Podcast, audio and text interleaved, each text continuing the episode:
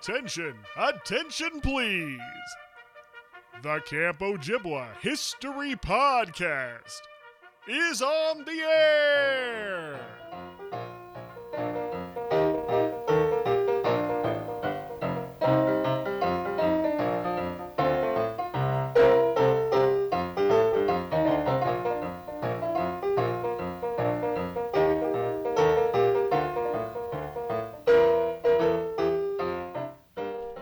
And welcome to the Camp Ojibwa History Podcast. My name is Christopher Thomason. I'm your host for this and many, many more trips down memory lane. The Camp Ojibwa History Podcast is a podcast dedicated to collecting the stories, the history, the memories of Camp Ojibwa for Boys in Eagle River, Wisconsin, founded 1928. This week on the podcast, Stu Nitzkin. That's right, boys and girls, it's time for Stu to get his due.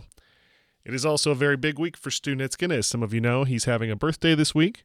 I will not embarrass him by mentioning what number this one is, but it ends in zero. Stu and I had an awesome conversation. In fact, it's so jam packed with great stuff, it's a two parter. So you'll hear the first part today, part two will go up later this week. The History Podcast National Tour continues. I am currently coming to you from Eau Claire, Wisconsin. Heading over to camp tomorrow. Get a little taste of what snow camp is like. And then off toward the East Coast. More interviews coming, more guys coming out of the woodwork. It's amazing. But enough about me. Let's get down to it. Here we go. Stu Nitzkin on the Camp Ojibwa History Podcast.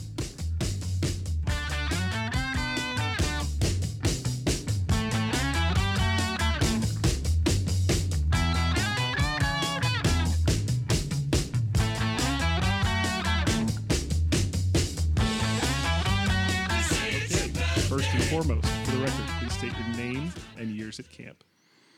Stuart Nitzkin, uh, 15 years at camp, still current. What years were those, Stuart Nitzkin? Uh, 1986 to 1998, with a year off in there, and then 2013 to 2015. Excellent. So, how do you first hear about Camp Ojibwa? I first heard about Camp Ojibwa probably when I was, you know, the first time I really remember hearing is about I was probably about five years old. My dad, when my dad was a camper and counselor at Camp Ojibwa, and one of the things when he married my mom is he said, the third Wednesday in July every year for the rest of my life, I'm out of here.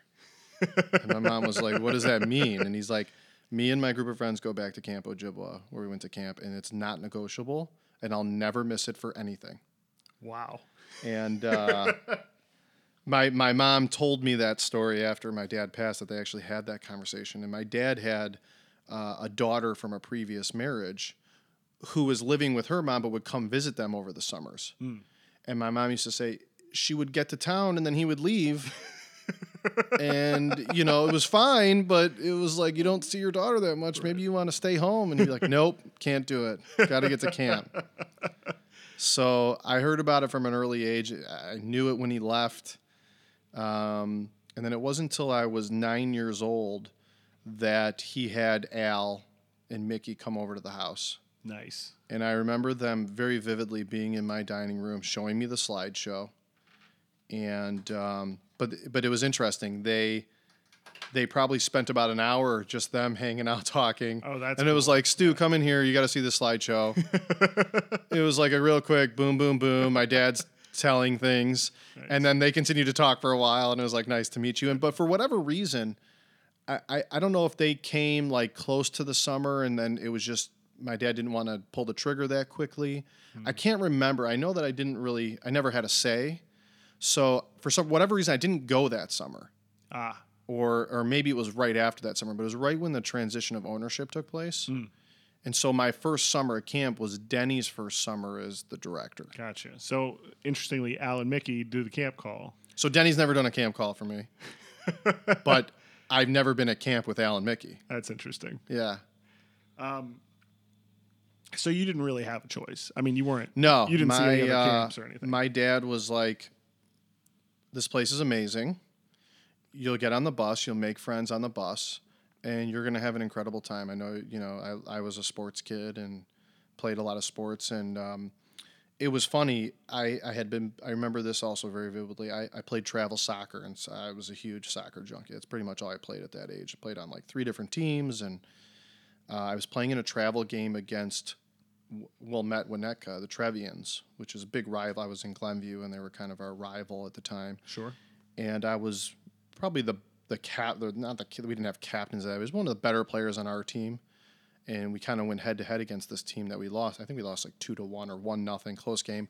And the stud of their team, we just kind of had this mutual respect for each other. And I left that soccer game, which was in Glenview, and my dad's like, "We have to go to this new camper party in Highland Park at Denny's house." And it was they used to be in Denny's backyard. Sure. And he would have David there and some of the staff. And I went there and I'm in full uniform and the best player on the other team was there too. so we obviously hit it off. That's awesome. We sat next to each other on the bus. We were in the same cabin going throughout. So we were David Sandman was his name. I was going to say, does he remain nameless? Oh yeah, no, But David Sandman, and I still awesome. you know communicate with Facebook with him, and That's very cool. he went all the way through 14, and uh, but that that was it. But other than that, I remember sitting in the front seat of the bus on the way up with this one kid that I kind of knew, having no clue where I was going or really have any concept of how long it was. Sure. and uh, getting to camp and you know it was uh, i look back now it was a really interesting time because it was denny's first year of director and there was a lot of turnover that year. Right. and i didn't know that you know you come into camp so there were empty cabins. Cabin six was the the campers lodge. It had a foosball table i think it had a couple of old apple computers that no one used Sure. I uh, I've seen pictures, but I've never heard him, Yeah. anyone actually call it that until yesterday, and I was like, oh, the campers. That was cabin six. so I, I got, I mean, until I was maybe in 13, no one ever lived in cabin six. Oh wow. It was just vacant. And I remember even uh, second session, my first year, not second session, second four weeks, because at that time you could you couldn't re- there was no four week sessions, but if you were a first year camper, you could just go four weeks. Gotcha. Like a trial run for the first years. Sure. And I'm sure Denny made all kinds of, you know, he's just trying to get kids there. Sure. So I just remember the kids in cabin two moved into our cabin, second floor, and there was no cabin two. It was just empty. Oh wow. And, uh, but I mean, first four, I had seven kids in my cabin. You know, seven kids and three staff, and that was cabin three Wow. in 1986. And, you know, you're at single beds, you got a lot of space. And um, I remember being, I remember really enjoying it and enjoying the sports once you got into it. And I remember being real homesick the first four. I was gonna say, were you a homesick kid? for sure, but not not like um, not like a lot of the home kid homesick kids you see now that like seek you out and want to talk to you about it. I was a very introverted kind of kid that way, and kind of kept my feelings to myself. Maybe maybe wrote a sad letter. Sure. And for whatever reason, like I even broke down when my parents came. You know, they took me out of camp, and I just remember telling them like I was really excited to tell them everything we had done, but I was still sad. But after that weekend, after they were there, after that day, because back then it was the day oh, it was basically. just the one It was day, just. Saturday.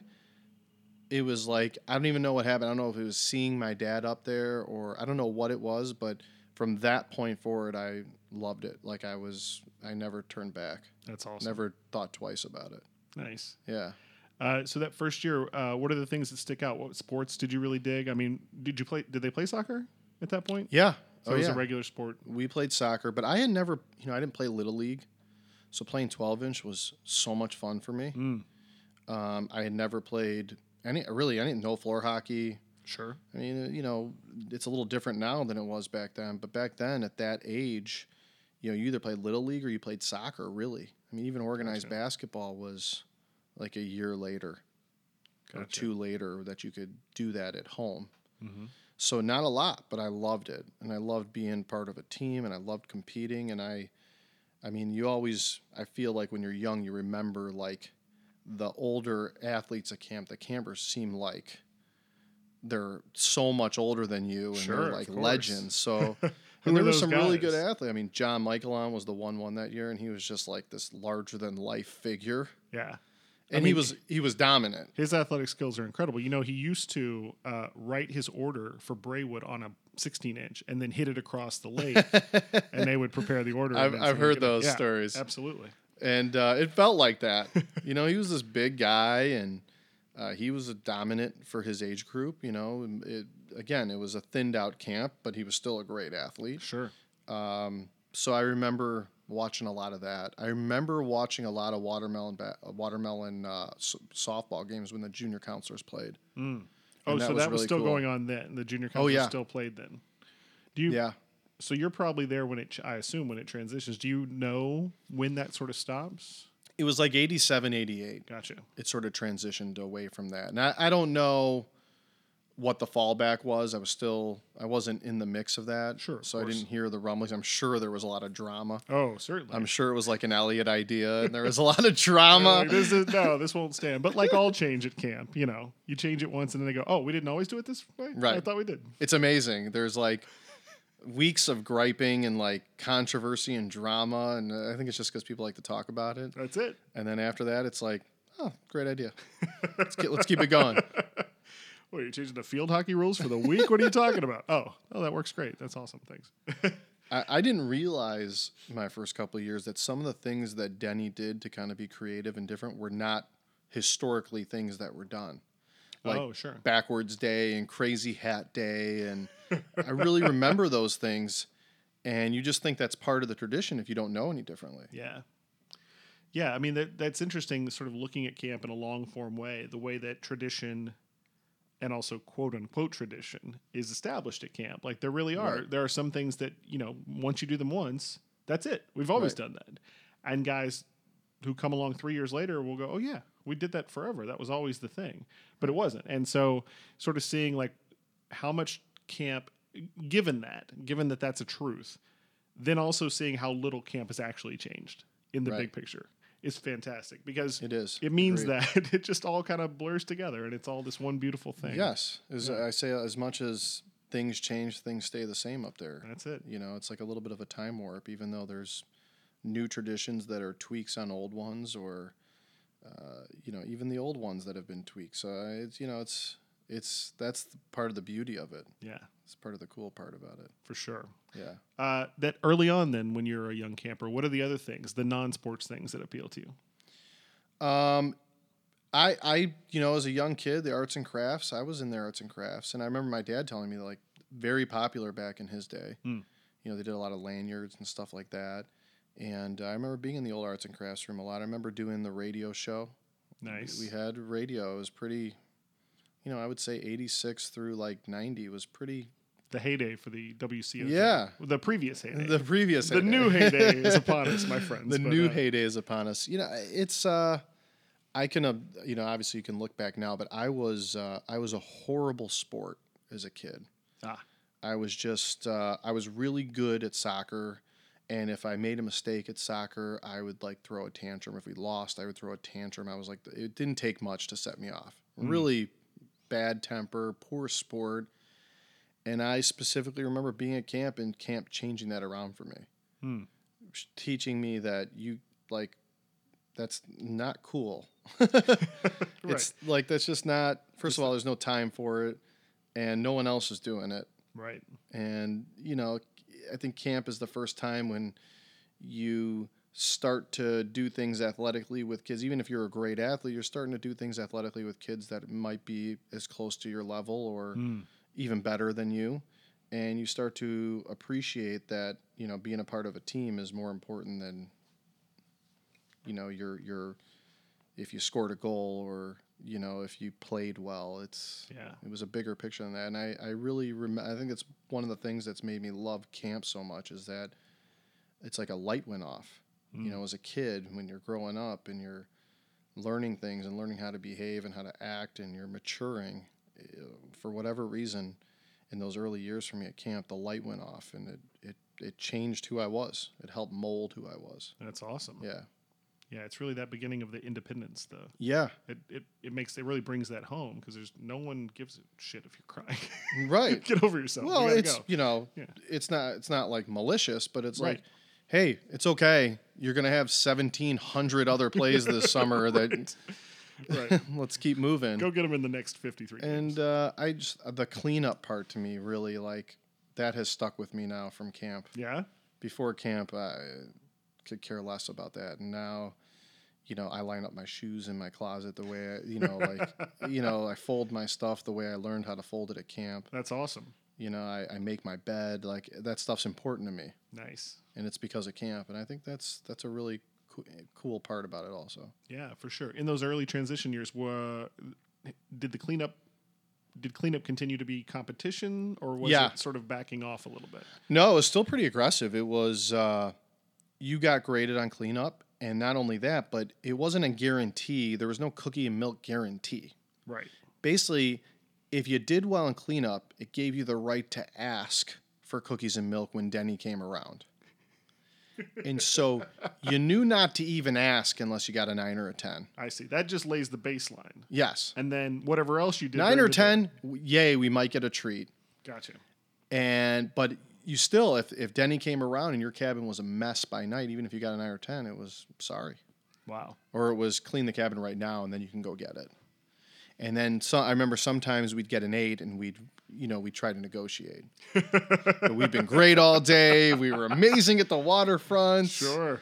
Uh, you know we we did a cabin activity together. We all went to arts and craft like something like that. Like, Come on, because it wasn't something you got every day as a given. Yeah. It was kind of It's a big deal. And was it? And even then, was it milk and cookies, or was it uh, like leftovers from the kitchen? it was milk and cookies. Gotcha.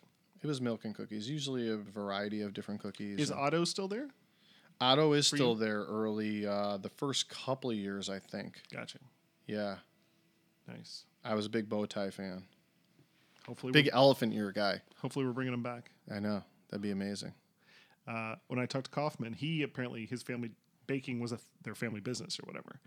So Oh, I yeah. guess he got some of the recipes from Billy because he he thinks he can break them down and make them like more reasonable to make in your house as opposed Oh, to really? 500 at a time. Yeah, so he's apparently working on that. Oh, that's cool. So keep your ears peeled, your elephant ears peeled for that. It, that should go along. I, I was talking to uh, Darren Annixter the other day, and we had he had a great idea of doing a retro day. Oh, I love this. You know, uh, Denny's been talking about bringing back some kind of form of dipper shower, and I mentioned that to Darren, and uh, he said we should have a retro day where it's dipper shower, it's, um, you know, JC's play with watermelon softball. You have instruction in the morning for everybody. Sure. You know, you do things. you Every have meal's all- weighted. Every meal's weighted. He said that too. You know, you you bring back some of those things That'd that be incredible. I think it'd be pretty cool. I think, and it'd be cool to serve bow ties at one of those meals for a dessert. That'd be pretty cool. Absolutely. Yeah. History Project Day. Yeah. Wow. History Project Day at Camp Ojibwa. Nailed it. Maybe we'll even do shirts. Be incredible. Oh, I'm gonna write this down. Amazing. So, uh, so yeah. So, uh, outside of the, um, what else outside of sports? Were you a stage guy? Were you a singer? No, I was in the chorus a couple years. Um, not sure why. Might have just been a couple down years, but I I enjoyed the Jubilees. I enjoyed being a part of it. I enjoyed uh, you know performing up there and knowing my parents were out in the crowd. There's something about that that you don't get that opportunity, Yeah. especially as you get into those teen years. If you're not into that, that is kind of cool. Yeah. And then later on as a staff man, I did the hand routine for a few bunch of years in a row. nice. Probably almost every year I was on staff, I did the hand routine. Wow. A lot. Very nice. Ellie, I love that. yeah, we had a great, we had a good, like a similar crew for a few years that did it, and you know we'd sub in one or two people, but I have a bunch of pictures of our crews from that. Nice. You overlap with Salzy a little bit at toward the end there. Yeah, so he's I say, I know he did yeah, a few in a row too. yeah, for sure. I think I probably did one with Salzy Nice. or two. So you get to that. You have that first year. Uh, do you remember any of your staff? Oh yeah, I could tell you all my staff from every cabin from every year. I had a time once when I can still kind of do is I could tell you this was up until like I was there it was like in the mid 90s, but I could tell you every single collegiate week winner and what the plaque looked like. Now I know there are some other people throughout history that have a lot of detail and like can remember coaches of which is incredible. But as a young kid, I remember I could sit at you know the table and be like, throw one out at me, test me. You know, was you know sixty seven Wisconsin, the Mooseheads. Like I could throw out stuff like that. That's awesome. I remember a lot of that stuff. So I had uh, my first counselor ever was Moshe Levy, Nice. and he was you know he was the one one in eighty three, and I but I wasn't there, so I didn't know him. He was just my senior counselor, but he was a big guy. And he was clearly well liked. I mean, he's a, sort of a legendary figure of kind of the early '80s, and uh, he was awesome. I mean, I, I've had. I, I say this all the time now in my present role because I lived it. Is that the counselors are the most important part to making sure camp is successful, and I- we talk about that all the time. It's because I think back to my camp days, and I have such fond memories of my counselors and what kind of role they played in my life. And still to this day, I mean, I see some of these guys that were my counselors, and I'm friends with them now, and I hang out with them, and I confide in them, and they're my brothers and they're they're like family to me. And it's yeah. uh, you know back then you don't realize that because you're 12 years old and they're 20 years old but they might as well be 60 right. Absolutely. And so a guy like Moish Levy someone I remember well I remember Scott Maravitz my second year was my one of my counselors. Uh, he was awesome. I had Adam Stein as my junior counselor with Jeff Seiden in my third year. And I always I like to sleep L1 and okay. when I got into cabin 10, we started kind of introducing bunk beds. Mm. So when we started introducing bunk beds at camp, it was just like L1 and R1 were bunk beds and the rest were not. Okay. That's reasonable. So yeah. I liked being top bunk L1 and the counselors, there was no bunk beds in the counselors' porch. They were all low and there was usually four of them, sometimes three. Mm. So they keep that window open so I can kind of look down and I was like on the porch. You're like basically. hanging out. It was like the, that's cool. So I got if you were the counselors on that side, I was really tight with them Nice. all throughout. So that you know, I had Adam Stein and Jeff Side, and then when I was in cabin twelve was it wasn't the best year, but it was the most pivotal year of my camp career. It's like I kind of I was always a pretty good athlete, but I kind of uh, became a better athlete that year, or I grew. Mm-hmm. Um, my staff, uh, you know, I had Mike Morgan, and he's one of my closest friends today. And um, he kind of took me under his wing that year and made me work out with him. And he kind of had some of those crazy camp stories of, you know, he'd go out late and bring back a girl and wake me up and be like, see the girl. And it was like some of those stuff you hear that you can't, it's really difficult to pull off in today's day and age. Sure, of was course.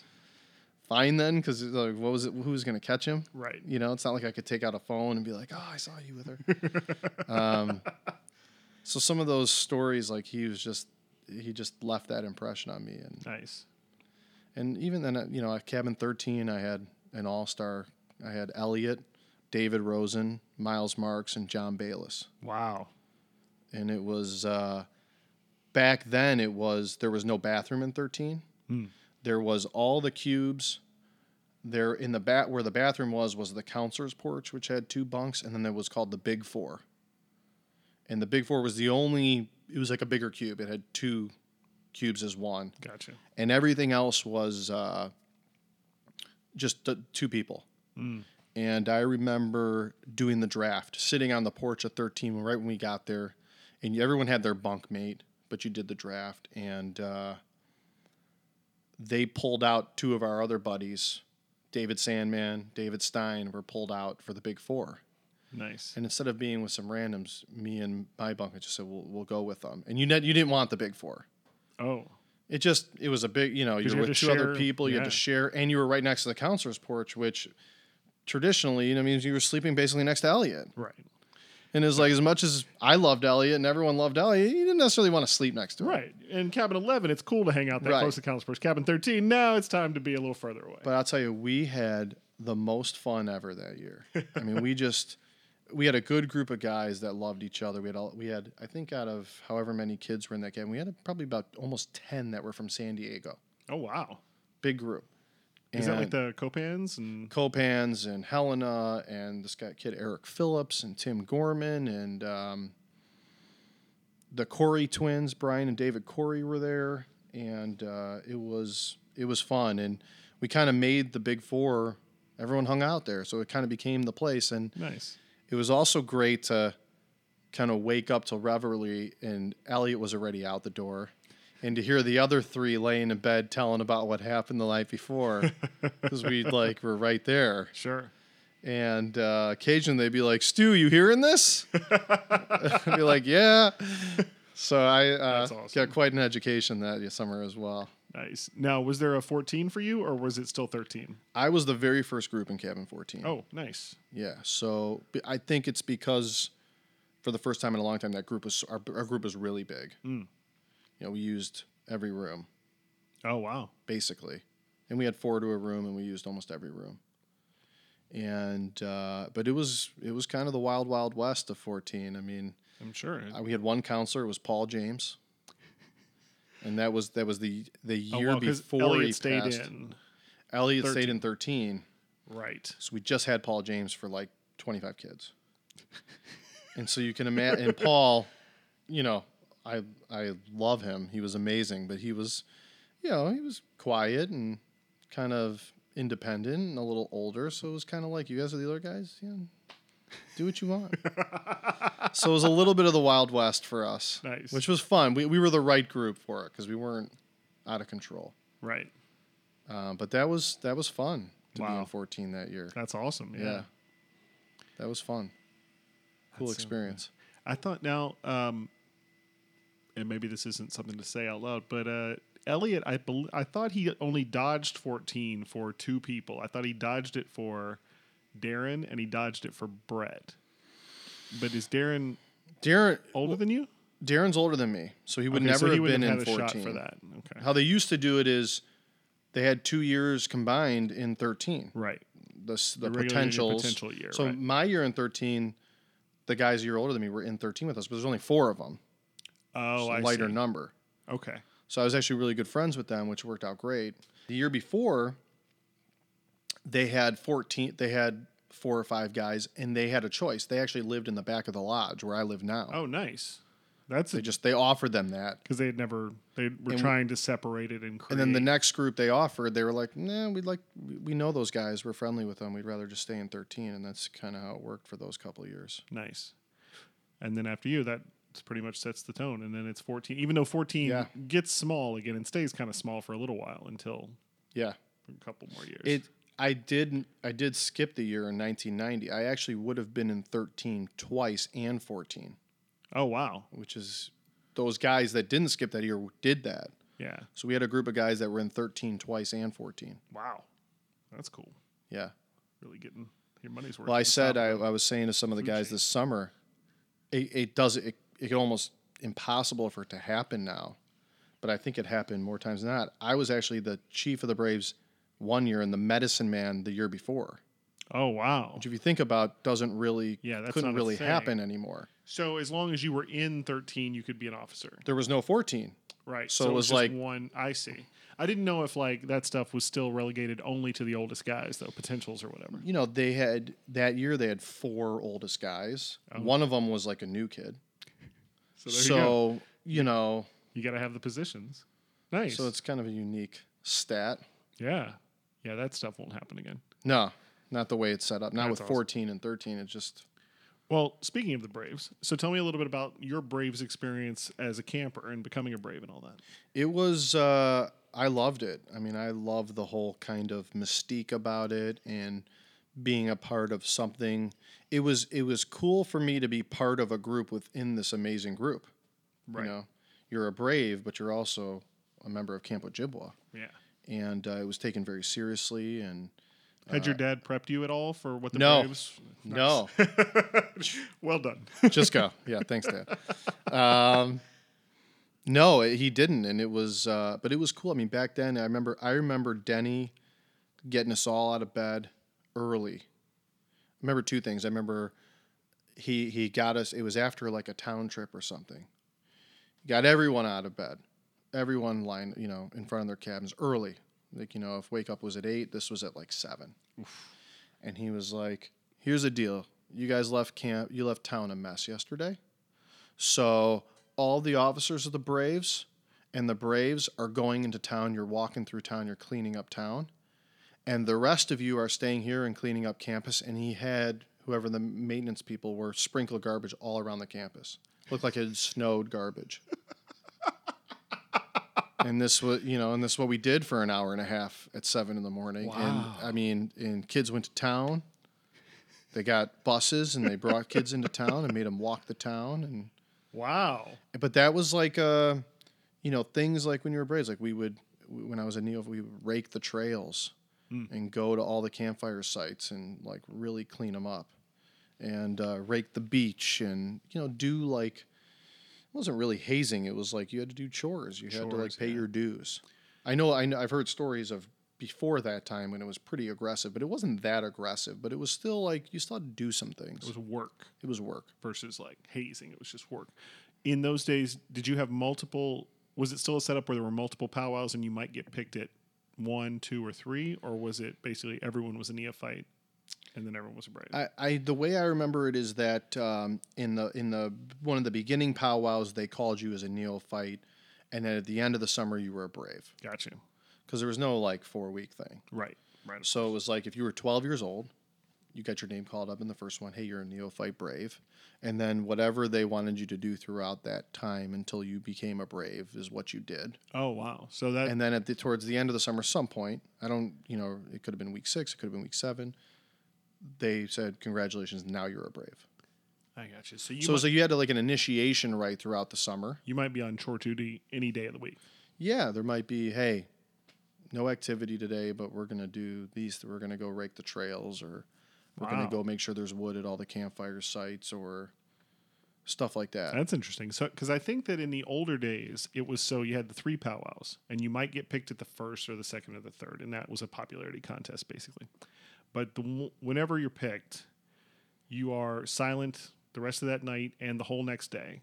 That night is the sort of physical hazing, and then the whole next day is chores and on and silence, silence and chores all day. You can only speak during games, but everything was chores. But then once the da- that day was done, you were it. You're off the hook, and you were brave.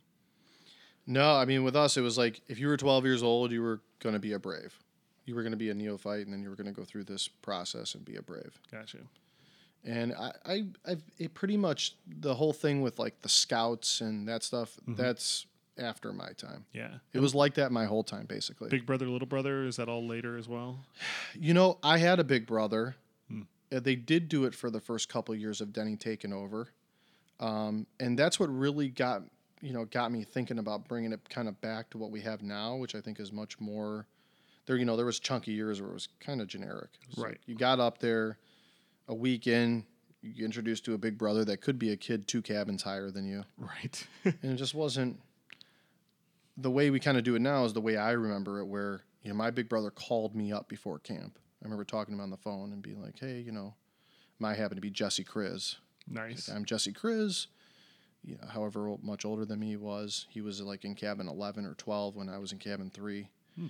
He's like, "I'm your big brother. Are you excited about camp? I'll find you when you get there, and you know, if you need anything, you let me know." And he did. And he was this big guy that, you know, in an older cabin, it was like such a like sigh of relief to know that this guy was looking out for me, whether he didn't know me or didn't know if he was going to like me, but Right. and I thought that was like a really reassuring thing. And Yeah, not that I sure. like leaned on him a lot or, Yeah. you know, went and knocked on his cabin door or anything like that. But like to like see him cross canvas and have him wave to me when you don't know anyone else and you know that's, that's a big deal. Yeah. And so I think us do we actually do that now and we actually take a, a step further with that. We do more activities. Yeah. And I think it it it actually really shows and it really proves itself out. I mean, Yeah. you see I mean, I think the 14ers, they love it. They actually really were into it. Certainly this year's group, anyway. the, I think the last couple of years we've done it, they've been really into it. They developed some really strong bonds with the younger kids. Mm-hmm. And interestingly enough, I do have a, a handful of 14ers the last couple of years that are like, I want cabin one.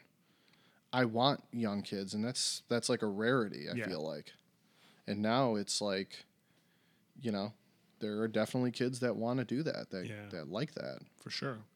It doesn't hurt to have an awesome cabin one either. No, it does not hurt to have an awesome cabin one. That's a nice but it's uh, it's something I've been showing in tours that come up to camp now. Is I'll just take them out and say, "All right, look out, look out on the campus if they're there like during the day in activity." Mm-hmm. I'm like, "You look over at that bench over there. There's a eight year old cabin oneer. There's a 15 year old cabin 13er. There's a 19 year old staff man. And they're just sitting around comfortable with five other people and they're just hanging out and just having a conversation or talking about who knows what. And I think that's a cool sight. Like that's something that's what makes us more unique than I think a lot of other places. You, sure. you can't see that. You see a lot a lot of other camps separate their age groups. You know, older kids are Mm. going to be on that side of the camp and the younger kids are going to be over here and you know at Ojibwa everyone lives right there. Yeah. And I think that's a huge strength that we have. Yeah. That makes us pretty unique. And it's one of those things that like no one's telling them to do that. No. No one's no. even implying you should do that. It just is. It just and probably always has been. Yeah. I, I overuse the word magical, but it is. It's like magic. It's like you put all these people in an environment of various ages and and some of them have pretty similar backgrounds, but different backgrounds and uh, different looks and different athletic ability, and you put them in this place together, and it's like they it's like almost instantly their family. Yeah. And not everyone loves everyone, but there it's all hey, that kid was went to Ojibwa, he was in cabin 12. I didn't really know him, but if if he went through the same things I went through at camp, the excitement that I had and the fun I had, then we're on good paper. Yeah. And that's like an unspoken Absolutely. that's just that respect, it just makes things so strong. It's really amazing. I, I can tell you that uh, for me personally, the guy that I like the least of any guy I've ever known from Ojibwa, I mean the least, and it's a big drop off. Uh, if I were in a bar and he got into a bar fight, I'd jump in for him. Absolutely, no question. problem. Wouldn't Without even question. think twice. And I mean, he and I wouldn't speak if we were sitting in the room together. Without But, question. you know, it's just one of those things. I feel that way about every single person that went to camp. If a camp guy calls me and needs something, I feel like this this like desire to want to help them in some way. Yeah, It doesn't matter what it is. I just feel like, you know what, that's that guy gets what I get and that's it. so we're the we're the same. We're ta- I'm going to jump ahead a little bit, but I was talking with someone else about this with their kids. So, um, you know, you are now at the point where your kid is at camp, Yeah. and you were a kid of someone who was at camp.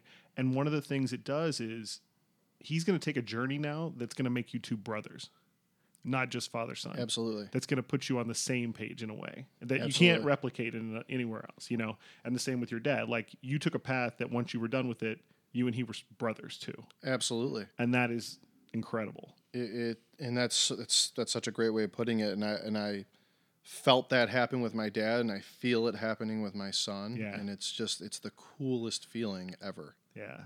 I mean, especially having a son there. Like, I, I told my sister and I told my mom before she passed, I said, I get it. Like, I understand. I can understand how much my dad loved coming up with his buddies, but then also kind of seeing me up there, what that must have felt like for him. Because I feel that now. Yeah. And it's like incredible. Like, my son is by far not one of the better athletes, which is totally fine, but he just loves it. And like, that is like the greatest feeling. Like, Yeah. he's, and he loves it because he's, and people say it all the time, he can be himself. Absolutely. He can be quiet. Absolutely. He can be goofy. He can be indus- He can be intense. He can be whatever he wants to be, and he's accepted. And that is just an, it's an amazing thing to see a kid understand that Yeah. and love and like, you know, really thrive in that kind of environment. Yeah. Absolutely.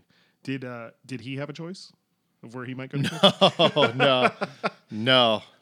My wife will tell you that that is the only argument she ever got into with my father. Oh wow. and it was like it happened the night we went to my parents' house and told them that Lisa was pregnant with Jacob. she, she, she had taken the we had taken the ultrasound and put it in a little box, okay. and um, I think we had found out right around my mom's birthday, so we did it as like a you know an additional birthday gift. Sure. and they were you know happy and all. And immediately my dad's like all right so if he's going to be born in 2004 then i think summer of 2011 you're good. You know? And my wife's like well he won't even be seven. Like he'll be six and a half.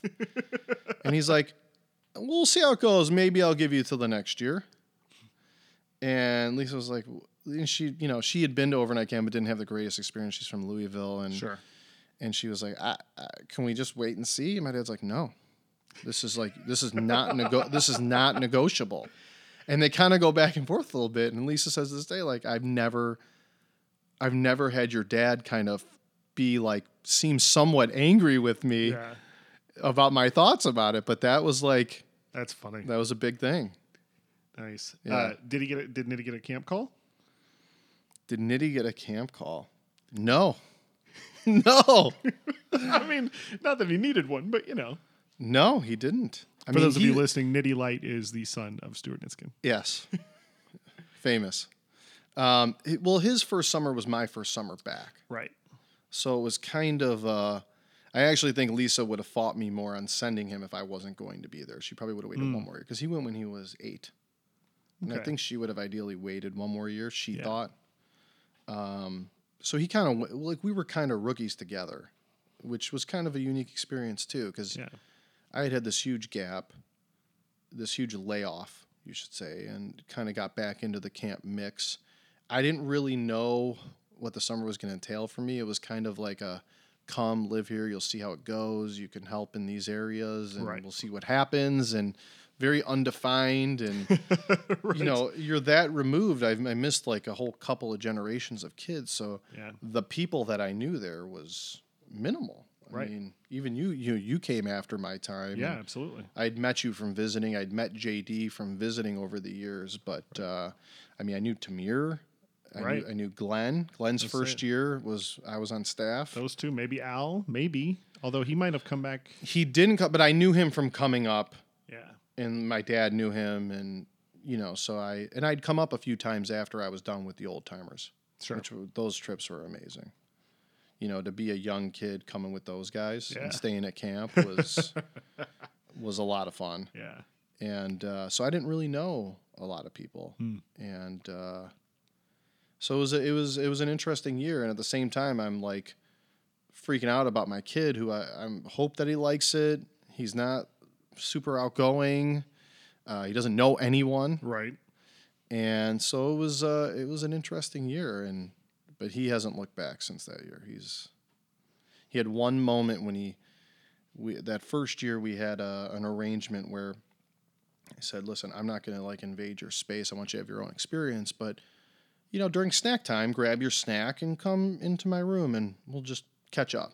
Just just pop in if you want to do something, fine, but just pop in and tell me how you're doing." Nice. And one time he, and a lot of times I'd have to like be like, "Hey, blowing me off today?" Where's my snack time? He's like, I, go." I gotta go tubing, you know. and uh, one time he was waiting for me in there, and I could kind of tell he was a little. I'm like, "You okay?" He's like, "Yeah." And I'm like, looked like he was about to. He was like really choked up, and I'm like, "You feeling a little homesick?" Which is, I never really thought he would feel. I was here, and Sure. he's like, "Yeah," and he's getting a little choked up, and I'm like, "Do you miss mom?" He's like, "Nah." I'm like, "Okay, that's it's okay." I'm like, "What do you you miss? What your bed?" He's like, "Yeah." I'm like, "It's okay, buddy. It'll be it'll get better." nice. And then he never heard anything from him since. He had that like little moment of Hmm. Feeling a little sad, and then now he'd go 12 months a year if he had a choice. That's awesome. Yeah. Before we get too much into that world and you being there in the new capacity, let's go back um, to your staff years. Yeah. So you you go through your camper years, you come back and you're now a junior counselor. Yes. And uh, do you like the change? Do you like the the new sort of spot you're in, the responsibilities that go with that? The, Yeah, I mean, there's it's definitely it's a crazy transition going from like living in a country club in cabin 14 right. and basically having your run of the land, which is amazing, Mm-hmm. and then going to be at the bottom of the staff ladder where you're and it doesn't matter what level of staff you're. at. It's it's a hard job. Yeah, and you're working absolutely. a lot. Uh, but I loved it. I just loved being up there, and I had great kids my first year, and um, I just loved every. I, I loved everything about it. That that was the the summer that Paul died, Hmm. and that was like a little uh, eerie and Sure. you know just weird, weird vibe. I mean, that just it was a very like uh, one of those things where you're just so shocked that it's like spooky. It's like Right. very rattled, as they would say now. Yeah, for sure. I mean, it's what it's it, it is statistically improbable that we have had as few deaths at camp as we have, and one was an accident, and then this other, and and I mean, even just the fact that this is where just Paul died. Like he, nothing happened here that made him die. He just this is where Yeah. his life came to an end. But that we haven't had twenty guys do that Right. in eighty eight years is a little, you know, mind blowing. Yeah, I mean, I remember, uh, I remember going to the payphones because obviously no cell phones and stuff, and calling my dad and just crying my eyes out to him that Paul had passed. I mean, I just I remember that so vividly. I remember, I remember calling my parents twice from those payphones, like very emotional. One was when Paul died, and then one was when I won the week. Nice. That was Wow. yeah. So it's freaky. Yeah. that was a freaky time. But um, it was also kind of, you know, Denny had done an unbelievable job of kind of building camp back up. Mm-hmm. And uh, so it was at a really strong place. The, the group a year younger than me was ex- very strong athletically, and they were a tight group and a big group that had stayed together. Hmm. Um, Who are some of those guys? Josh Woolreich, Jeff Kaplan, Josh Balanik, Corey Fox, Ryan Fox, Stu Cairo, Joey Blyman, Adam Karlov. Nice. You know those, and there was more, uh, more that I'm leaving out, not on purpose, but uh, I did love, and I'm still really good friends with those. Like I, a lot of my group kind of fell off. You know, after 14, not a lot of them came back as counselors, and then Gotcha. by the time we were senior counselors, there was almost nobody. Um, so those guys were like my group. They were my friends at camp. They were like the crew I hung with. And uh, it's it's really nice to see now at camp that there's a lot of groups that are like that, Yeah. that are deep, athletic, that are kind of coming up together and staying together, and that's that gives me a lot of like excitement for the future Yeah, because for we sure. have some of those middle aged groups that are look like they're going to stay strong and stay together for a lot of years, and I think that's that people should be really excited about camp moving forward. Yeah, for sure. Yeah. For sure. Um, so you you waited tables. Does that end in your era? No, I waited You're still tables waiting my all second of years at JC. I was the head JC, Oh, very nice. which it's different now, but the best part of the head JC was making the wait schedule oh, nice. because I didn't wait that much when I was second year JC. Well, like I said, that group below me was huge, so I had a lot of waiters. sure. Um, it was awesome. I loved waiting. Were we still waiting every meal at that point? We were not waiting. it starting to back off? he was starting to back off on the breakfasts. Hmm. Everything else was waited, and I loved it. I, it was the aisle down the middle, Yeah. and I enjoyed waiting. There was, um, it was, it was somewhat competitive. You know what I mean? It was like, Sure. am I going to get an easy table? Mm-hmm. Which A was like, you know, the guys that had, if guys were nice to me when I was making the schedule, they got favorable assignments. sure. I was I was very good friends with the head waiter when I was a first year waiter, and uh, so I got favorable stuff. And you know, I liked being the milkman sometimes because it was a challenge and it was fun, and I liked you know trying to get in and out quickly, but still be you know not rushing people through, but getting your table clean and getting things stacked and ready to go. Yeah, absolutely. I, I awesome. loved it. It was fun. It was fun. You know, getting your position in line. Oh, right. That's the key to everything. Oh yeah. Wherever you're spotted, I mean, that's going to Yeah, because then steal you- your whole meal. you got your food out earlier. You got louder yay rah rahs. Absolutely. You you know I was a very accommodating waiter. If someone you you know I need can I get a little extra barbecue sauce? No problem. I'll take it from somewhere else. there was the challenge of I'm going to leave these ten plates on this guy's table and see if he notices. Sure. And you know there's a lot of little like underground stuff going on there that they don't they don't get now because they're just Right. you know they're a couple meals a week and they're trying to get through it and I get it. Yeah. I think it is cool. I think it's cool coming back, though. I, I wasn't 100% on board uh, when Denny was first talking about bringing back more waited meals. Um, but the more we talked about it and the more it became a reality, and then seeing these guys kind of start to get into it Yeah. over the course of the year, I think it's a good thing. I think it's great. I think the uh, when you get the JCs fired up at the beginning of the meal, and then they're getting some cheers going, and I know sometimes it feels like it's just in one cheer after the next cheer after the next cheer, but the energy level is so high when that's going on. Yeah, and it's for like sure. it, you have it's, you're fired up. Absolutely. Even if you're just sitting there quietly Yeah. in the corner, like it's just blowing There's the nothing better than an than an energetic dinner meal where everyone's cheering and, and having a good time in there, and then you roll out onto the campus, which to my favorite part of the day, that kind of after dinner half hour Yep. of of the sun setting and some guys hitting softballs, some guys just hanging out, and it's not too hot and it's not cold, and it's just that's a perfect time. Your energy is high, you're feeling great. Uh, that's I love that. There's nothing incredible. better than that. Uh, rolling forward, you become an SC. Yes, I became an SC. Um, that was I had an SC of a younger group of kids, and uh, it was uh, it was I loved it. I loved every second of being a counselor and being a collegiate coach and being a Spartan general. I don't think I ever won as a Spartan general. Caught a rough year of Trojan strength, It's uh, rough few years. tough to win as a Spartan general. it is. It is. But nonetheless, it was, you know, kind of going through the ranks and then having the privilege of doing those things. yeah.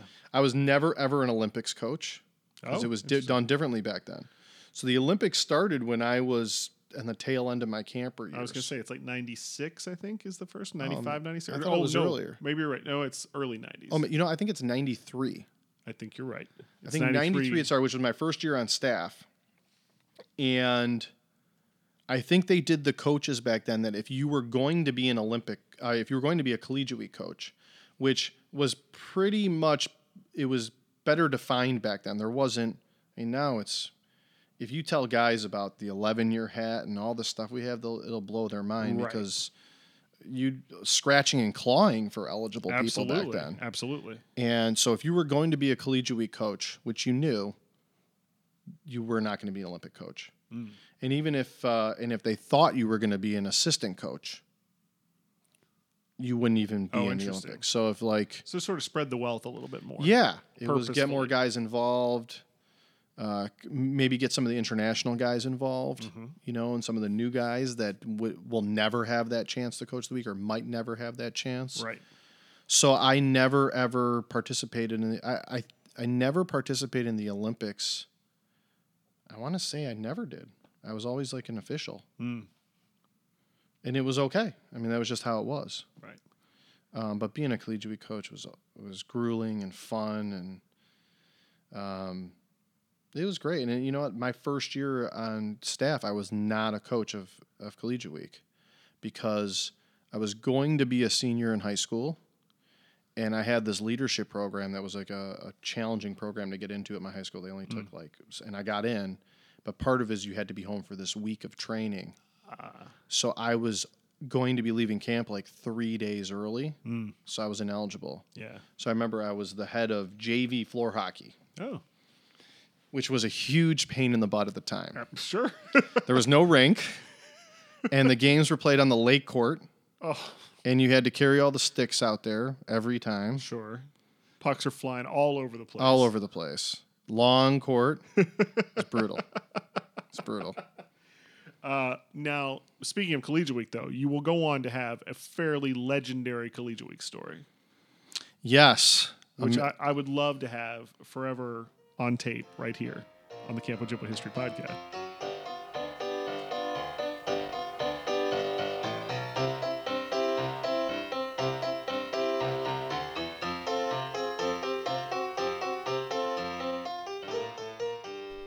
Okay, there we go. Stu Nitzkin, another one in the books. You're going to have to wait for that fantastic Collegiate Week story for a few more days. Don't forget part two of this episode coming out later this week. Should show up in your audio inbox by Thursday. If you want to get in touch with the Camp Ojibwa History Project, you know how. Drop me an email, Christopher, campojibwahistory.org, or just visit the old website, www.campojibwahistory.org. As I mentioned in the open, the tour continues. I'm still traveling around the country, still getting interviews with guys far and wide. Over the next week, I'll be heading back across to the East Coast. So if you know anyone who lives in that area, anyone in the uh, New England area, Boston, uh, New York City that might want to get interviewed or should get interviewed, drop me a line. Let me know. Let me get in touch with them. I've already had a bunch of guys reach out. The number has grown immensely. I've gotten a ton of interviews on this trip, and it's been awesome. Okay, that's enough about that. I'm in Wisconsin. It's time to go out to the backyard, have a cigar.